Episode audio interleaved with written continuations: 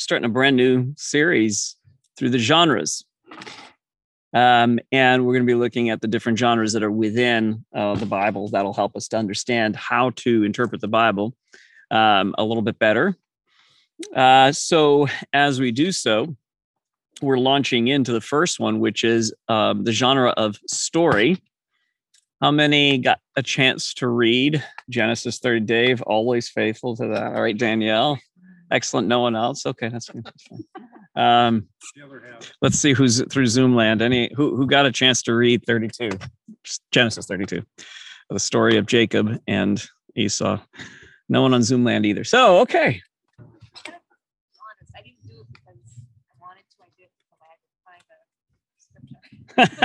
see see that's the thing it's like you know there's a part of it that's that's the reality of all of us it's like if we don't have accountability to some things we just won't do it right? True true. Um yeah so genesis 32 the story of jacob and esau. Uh could we have someone tell us the story of jacob and esau? Who would like to do that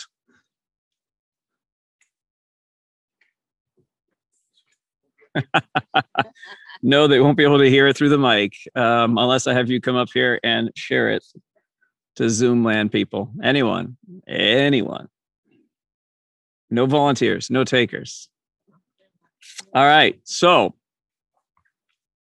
to not complicate things, I won't read the entire story um, here um, because I'm trying to look both up and down here. So, I'll uh, give you a brief sort of overview of the story and then we'll dive into the genre of, of literature which is story and how to read story how to understand uh, these ancient ways of communicating. Um, and then we'll talk about its wisdom that's very important to us. And can be very useful for us today. Um, so first of all the story of jacob and esau is as you know that the two brothers or you may not know but uh, if you um, don't know the story begins with Jacob and Esau being born as twins. And as Esau comes out first, uh, Jacob comes out second. The story says, grasping his brother's heel. And so he was given the name Jacob, which means supplanter, means one who deceives, a trickster, someone who grabs at uh, another in order to try to undermine them. You know, someone who might cheat in sports, that kind of thing to trip up somebody else in order to to gain an advantage. So right from birth um, this happens. And jacob the story of jacob is he's not really a kind of a person you'd want as a friend. Um, he is for him, in it for himself very much so. The story is i mean if you've read the different parts of what the you know, different things that he does throughout his life he's the kind of guy that he's in it for himself and he will do whatever he can to get uh to get ahead. Um and yet he's the one that god says i've chosen him. At least that's the what the author is saying. God's chosen him. And uh so then time goes on. Jacob uh deceives his dad in order to steal the birthright which would mean a lot. It meant um, you know, larger portion of the inheritance when the dad would die. Um, it would mean the belief that God's blessings would also come to you. And so Jacob deceives his dad when his dad's old, can't see anymore. Um, he he uh, fools his dad into giving him the birthright, the blessing. Esau is angry, and um, and so Esau then wants to kill um, Jacob. So then Jacob flees for his life. And uh, I mean, the story just goes on with him cheating um, his father in law, trying to get ahead of his father in law after he marries uh, his, da- his daughter. Um, but the father in law is a pretty, pretty uh, uh, sneaky, um, in it for himself kind of person, too. So it's like both are made for each other. Um, Laban deceives Jacob in a sense by making him work for seven years to get his daughter, but then switches it out and gives him the daughter, the other daughter that he didn't want uh, for his wife. And the story just keeps going. I mean, this is just a really messy story. And so uh, Jacob now is on his own. He's away from you know, away from his brother. He's got now two wives, two concubines, uh, 11 kids, lots and lots of cat of, you know, sheep, goats. So he's becoming wealthy. Things are going well for him in that sense. God has promised him, I will give you these things. And um, and they're coming true. Um, but then there comes a point at which Jacob hears that his travels, where he's going, where he's heading, he's about to intersect with Esau. And Esau and his men, they're pretty much hunters. Jacob is a sort of more of a farmer. And so Esau, as a hunter with his boys, he, you know, there's no escaping. He's going to get caught. He's going to get, he's going to have to face Esau at some point. And he comes to this um, realization, like he, he's, he, he hears that Esau's on his way to meet him. Um, and so Jacob then says, Well, I'm going to divide things up. So he divides his family up, he divides them into groups. That way, if one gets caught, maybe the other ones get away. And uh, he comes to the river, the Jabbok River, um, and he sends his whole family across. First, he sends lots of gifts in advance, three kind of separate large gifts that Esau would encounter first. And, and he did this in hopes that he would appease Esau. And then um, Jacob sends everybody off across the river. He stays behind. And the story is so strange because it says, and a man wrestled. It just, there's no like, and a man comes walking along. And no, it's a man wrestles with him for the entire night. And he realizes the stranger, this man realizes he cannot overcome Jacob. And so he touches the hip, whatever that means. He touches his hip and it wrenches out of socket. Very, very excruciatingly painful. And still, Jacob will not let go. You see the two sides of that grasping the grasping to take hold and to beat somebody else and to deceive somebody else, and also the tenacity that's within that. There's both in all of our gifts and all of our and all of our weaknesses and all of our darkness and all of our light there's always the other side to that right and so he won't let go and finally this man says uh let me go i have to go because it's daybreak he won't let him go his, rip, his, his hip is wrenched out of socket. And then Jacob says, uh, you know, please bless me, please bless me, do this. Then uh, the um, this man says, "What is your name?" Asks him his name. Jacob tells him, "My name is Jacob," and he says, "You will no longer be called Jacob. You will become, or you will be called Israel, for you have wrestled with both God and man, and you have won." And then uh, Jacob realizes what has just taken place. He realizes that the entire time he's been wrestling with God. And then he names the place Peniel. Now, earlier, several chapters before, he had also had an encounter with God in a particular place, and he calls that place Bethel or Bethel in the way that it would have been pronounced in Hebrew, which means house of God. Beth meaning house, El being, of course, the short version of Elohim, or just the short or just the, the term that was commonly used in the ancient world among the Canaanites and others to refer to deities. So Bethel, house of God. Now he's calling this Peniel. Panai is the, the, the word, that early part of that word is references to face. Um, and so he sees the face of God, he says, in a sense, and I didn't die.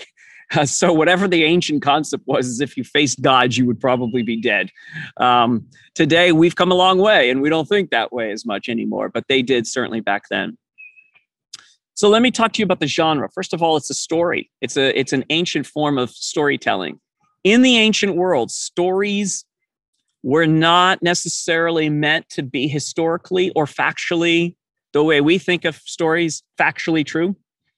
Uh, they were meant to be told as they were both myths and legends. So a myth is something that is not true in terms of the details of it, but true in the sense of what it's conveying the message it's communicating. Legends are have truth to them. The character did live, but it's just embellished and exaggerated as to what this person did. At the same time, roughly, that we think, many scholars think that, that this uh, Genesis was written, or at least not written, but maybe edited, maybe written down, but also very, very much like edited and, and cobbled together with uh, the other books uh, of the Old Testament, uh, many of them, is during this period of time of Israel's exile and uh, and then post-exilic. So roughly from 508 586 BCE to right around probably 200 uh, BCE, right in that span of time. Why? Well, because Israel's asking some big questions, asking some big questions. And so, story is one of the ways they would have communicated uh, and answered, the authors would have answered the big questions Israel was asking. So, just to kind of to, to, to help us in terms of the literalisms that sometimes people read the ancient scriptures with, like, well, did this literally take place? That's not the question the ancients were asking, and that's not the question that the author is trying to answer. It's not did this happen, um, but what keeps happening over and over again that that that happens really in your life and in my life. So the story is meant to be a way for you to enter in. So the question that you might ask is, why did Jacob do that? It's the wrong question. question is, why would I do that? That's the point of the story. That's the point of storytelling in the ancient world. Um, so uh, Greek uh, history back at the same time that Genesis is probably being edited and put together during that same span I've just told you about, were similar writings. It was like these myths and legends about ancients, about these ancient people and how the world began and all that. And so uh, the story is meant to bring you into it for you to begin to ask yourself in what ways do I grasp at things? Um, in what ways am I like Jacob? In what ways am I doing what Jacob did? And then as you begin to live into the story, the story becomes real at a deeper level, becomes transformative to you becomes a way to organize your life to see oh i see arcs i see the same arc in in in jacob that i see in my life. Fascinating. Now you may not like it, jacob. And may not identify with him. Like i wouldn't do that. I wouldn't be a supplanter. I would be okay stay with it. You may discover that in fact there are some ways that you are similar more similar than you would like to jacob. So what are the three big questions that are being addressed here. Okay, so the three big questions that Israel uh, was asking is what made them distinct and favored to begin with? Okay, that's the first question. What made them distinct and favored to begin with? Why did why were we chosen? What about us made God choose to have favor on us so that whatever that is, we can keep doing? You with me? like if you know if you know what got you the i mean we're all that way right even superstitious uh, at times like geez this happened and that happened so maybe if i do that again i'll get the same results right so why why were we chosen and why were we favored at the beginning uh, maybe we can get back to that uh, then the second thing is uh, what is happening now what's the you know explaining how uh, they got into the difficulty they were currently experiencing why this difficulty? What? How did we get here? That's the second question. Um, that's that's addressed here. Uh, the third one is how do we live?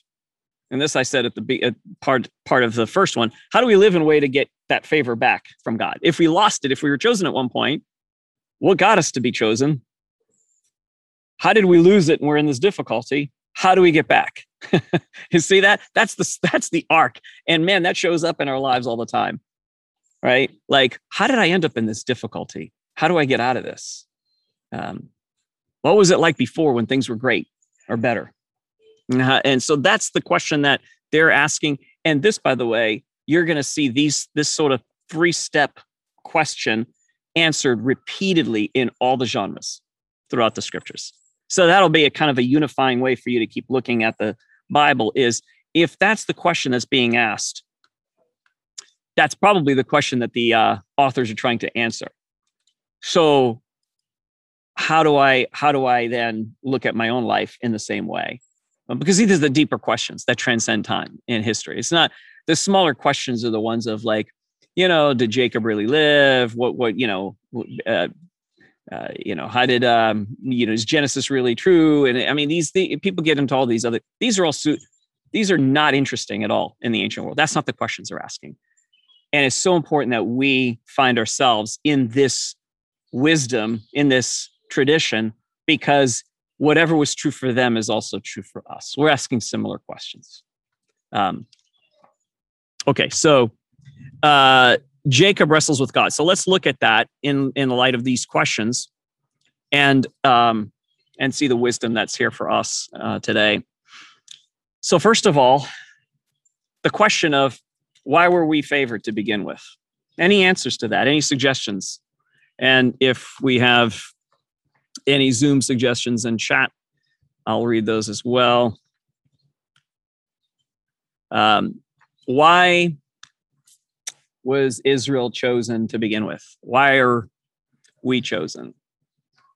Why are we loved?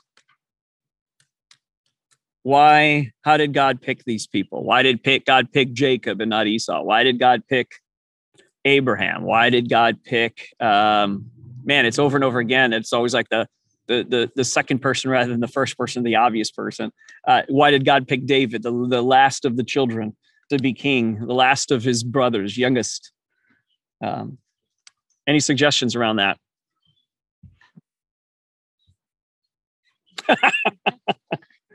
Kevin said God is smart. He knows stuff. Okay. That's a good place to start. What else? So Danielle says, I don't know why I'm favored, why I'm blessed, why I'm sober, why, you know, I have these things that God has given to me. So, yeah, great question. Yeah. So um, Judy says, you know, I, I didn't believe that I was loved when I was younger, but, um, you know, reached out to God and had a, a picture, an image or picture, was it, or a painting or something, or yeah. And um, just would look to it, pray, and um, for God to get you out of things.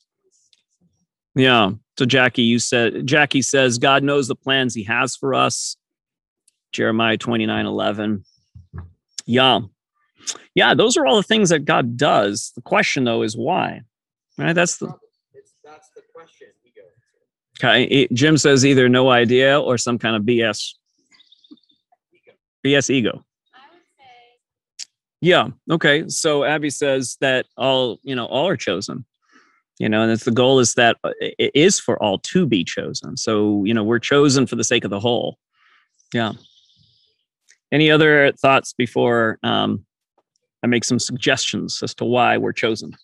Well, that's uh, that's always the case in the Bible. It's it's it's what they believe. It's not necessarily what's actually true. We don't we don't know what's actually true. We're on a journey. We're on a path of discovery of what truth is evermore, right? And there are things that ring really true in our souls, like I experienced being loved by God, or I felt it, and it was so real that it becomes super true to us. Um, but yeah, they certainly the authors did believe Israel was chosen, Jacob is chosen, uh, David, King David is chosen. Um, I mean, it's it's an it's an interesting thing of the characters who are chosen. But here's a here's so I'll, I'll give this as a suggestion. Notice that the characters that are chosen are often um, the least likely, are often um, people that are not really highly, not very moral, um, and uh, people that are often weak. So there's something in that. Like, why choose those and not choose, say, um, the elite, not choose those who are gifted and clearly going to be amazing leaders because they're so gifted and they're so like smart and they're so talented. Why not choose those people? Because that's the way we tend to think. But yeah, God chooses and deliberately chooses the least, the weakest, the least imper- the least perfect people. Um, and in part, we and this is all speculation. We actually don't ultimately know what what the reason is behind that. But what we see played out is that there is something about it that when we see our own weakness, the truth is that we all are, except that there's some that are really that are highlighted in scripture because it's so dang obvious. Like Jacob, it's so obvious he is not the character you would want to hang out with. He is not a moral dude. Uh, Mary, the mother of Jesus, people are like, you know, would like to worship her because she's so humble and serene and special. But in the ancient world, she's just viewed as a pauper, a poor peasant woman. She's not viewed with that, like, she's amazing, glorious, and all. It's not the way she was viewed. And neither would it have been in the scriptural world, in the biblical world. She is a poor peasant because whatever her ancestry is, someone along the line was not that great. That's the reason why she's where she is. And yet she's chosen to be the mother of God. That's how scripture puts it the mother of God. And so there's something about it that has to do with your awareness of what's really going on. And this is what is played out in the story of Jacob wrestling with this individual, this being. Um, Jacob wrestles with this man. And as I said, this man turns out it just it just shows up. The, the scripture doesn't set it up. It's just and Jacob was wrestling, or uh, Jacob wrestled with a man, and uh, this is a, a a somewhat like a parable. This does not have to be taken literally, meaning that literally Jacob wrestled. God came in the form of flesh and wrestled with him. It could be. There's no reason why it couldn't be but it's also no reason why that it has to be that way. Now, here's the reason why I want to tease this out is because it's so important for us to understand what the author is actually communicating here is that there's this man that comes and begins to wrestle with him. And as you know, the story goes that the man wrestled with him all night long. It could very well be that what happened is this man came along who was traveling just like other people would have traveled in the ancient world, and Jacob sees him and as Jacob is uh, right in front of the Jabbok River, and rivers in the ancient world were demarcations between worlds almost, lands where gods lived and where, and this is that, that we call that the liminal space, threshold space, the space between spaces. These are the places in our own lives of disorientation when something has happened to you that has disoriented you. And whatever was in your current world can no longer function the way it did. And there's a major shift now, and you're going to have to cross over that river and get to the other side. And whatever, ha- whenever that happens to you and to me, when we're facing something that is utterly disruptive in our lives, there are always people that are going to come along who will be God to us, who will be people who speak truth to us. And Jacob needed it like no one ever needed it before. Because Jacob has managed to make it happen. Now, the first point I want to make us is that while we are loved and while we are chosen and while we are blessed, and that is our starting point, there is still a certain grasping that takes place within us to achieve the things that are already promised to us. And this is how the ego works. This is how the self works is that even though we are loved, we still try to earn love. Even though we are already blessed, we are still trying to achieve more blessing. We're still trying to grasp it. Abraham has promised a child, and what does Abraham do? It's not coming, and so I have to sleep with Hagar in order to produce a child. This will be repeated over and over and over in the narratives. See how this arc is so true in in in in the Bible in the Old Testament? This happens over and over. What about Adam and Eve? You have everything you need. No, you don't. You're missing one thing. And then they eat of the fruit of the tree. Even though you have all of this that is yours, this is what the storyteller is saying from Genesis all the way to here, to this point. The beginning of Genesis to Genesis 32, you have everything you need. You're already blessed. God has already given you love. You're already chosen. And yet the psyche still does this thing. And guess what? It's okay because we're all in this together and we're all doing this over and over again. Folks, we are always grasping at things. And that's what the author's trying to get across to us. And so, what does God allow? What's the arc of the story? Well, you will come to points of disorientation in your life. You will come to points of tremendous difficulty. And when you do, that space is called the liminal space, the threshold space. It is your opportunity. You can stay on that side of the river if you want, and you can fight it. Or you can say, I'm okay, I'm willing to go. This is so unpleasant. I hate every minute of it, but I'm willing to cross the Jabbok River. But before I do, I'm probably going to have to have a bit of a wrestling match with myself. And you notice that there's a wrestling, and I've taken this from Father Richard Rohr, who talks about the three wrestlings that take place in that story. And I see it. I see it. It's the wrestling with the self, it's the wrestling with the world. And then finally, you realize you're wrestling with God the entire time. So profound and so true. Because in that liminal space, in that space of disorientation, in that space of difficulty, in that space of the unknown, the cloud of unknowing, as some mystics called it, you don't know. You're stuck. You don't know. You're stuck in the space. But then what happens is someone comes along and it's and I love that it's this man, and then suddenly it's the it's the angel of God. it, it, it's so cool, right? Because it's exactly how it works for us. I had a tough conversation with somebody, and it troubled me. And they pointed out some things that made me mad. But now I can see it was God speaking to me. How many of you have ever had that experience? Come on now, right? You haven't lived if you haven't had that experience. That is so true over and over again. I was rereading my uh, some parts of my journal this week from four years ago, and a close friend of mine pointed out several big habits of mine that weren't good, and I was so angry with him, and yet I loved him for it and I could see he was telling me the truth. And it was in my liminal space that this took place. I was wrestling, I was frustrated, and he was there and he was willing to wrestle with me through that and pointed out several things and said, You do this, you do this, you do this. And instead of making me feel all warm and fuzzy because I was suffering and I was struggling, he touches my hip and wrenches it out of socket he touches the pain even more deeply so that I can confront it and face it, so that I can see who I really am. What is your name? Dang it. Don't make me face me. What is your name? Supplanter. There you go. Now you're ready. Now you're ready. Isn't that beautiful? There's no you dummy, why have you been supplanting? What's wrong with you? There's none of that. There's only, what's your name? Are you willing to finally face it? We've been wrestling all night long. Yeah. Okay. That's what that's who I am. Good. I'm going to change your name. And he transforms in the liminal space.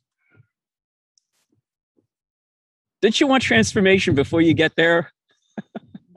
like, can we just skip this whole like piece? Because this piece is really rough. Can we just get past it to, you know, the good stuff? No, no, that's what the liminal space is for. You're going to face Esau. You're going to have to face him. There's no escaping that one. And so he crosses the river. He's given a new name and he says, Oh my goodness. And then he crosses the river. And as he crosses the river and he makes his way to Esau, Esau says, Come here, brother. And he hugs him and kisses him. Esau breaks down. Like I've been fighting this internal beast. It turns out that the one that I was fighting all along was not Esau. I was fighting me.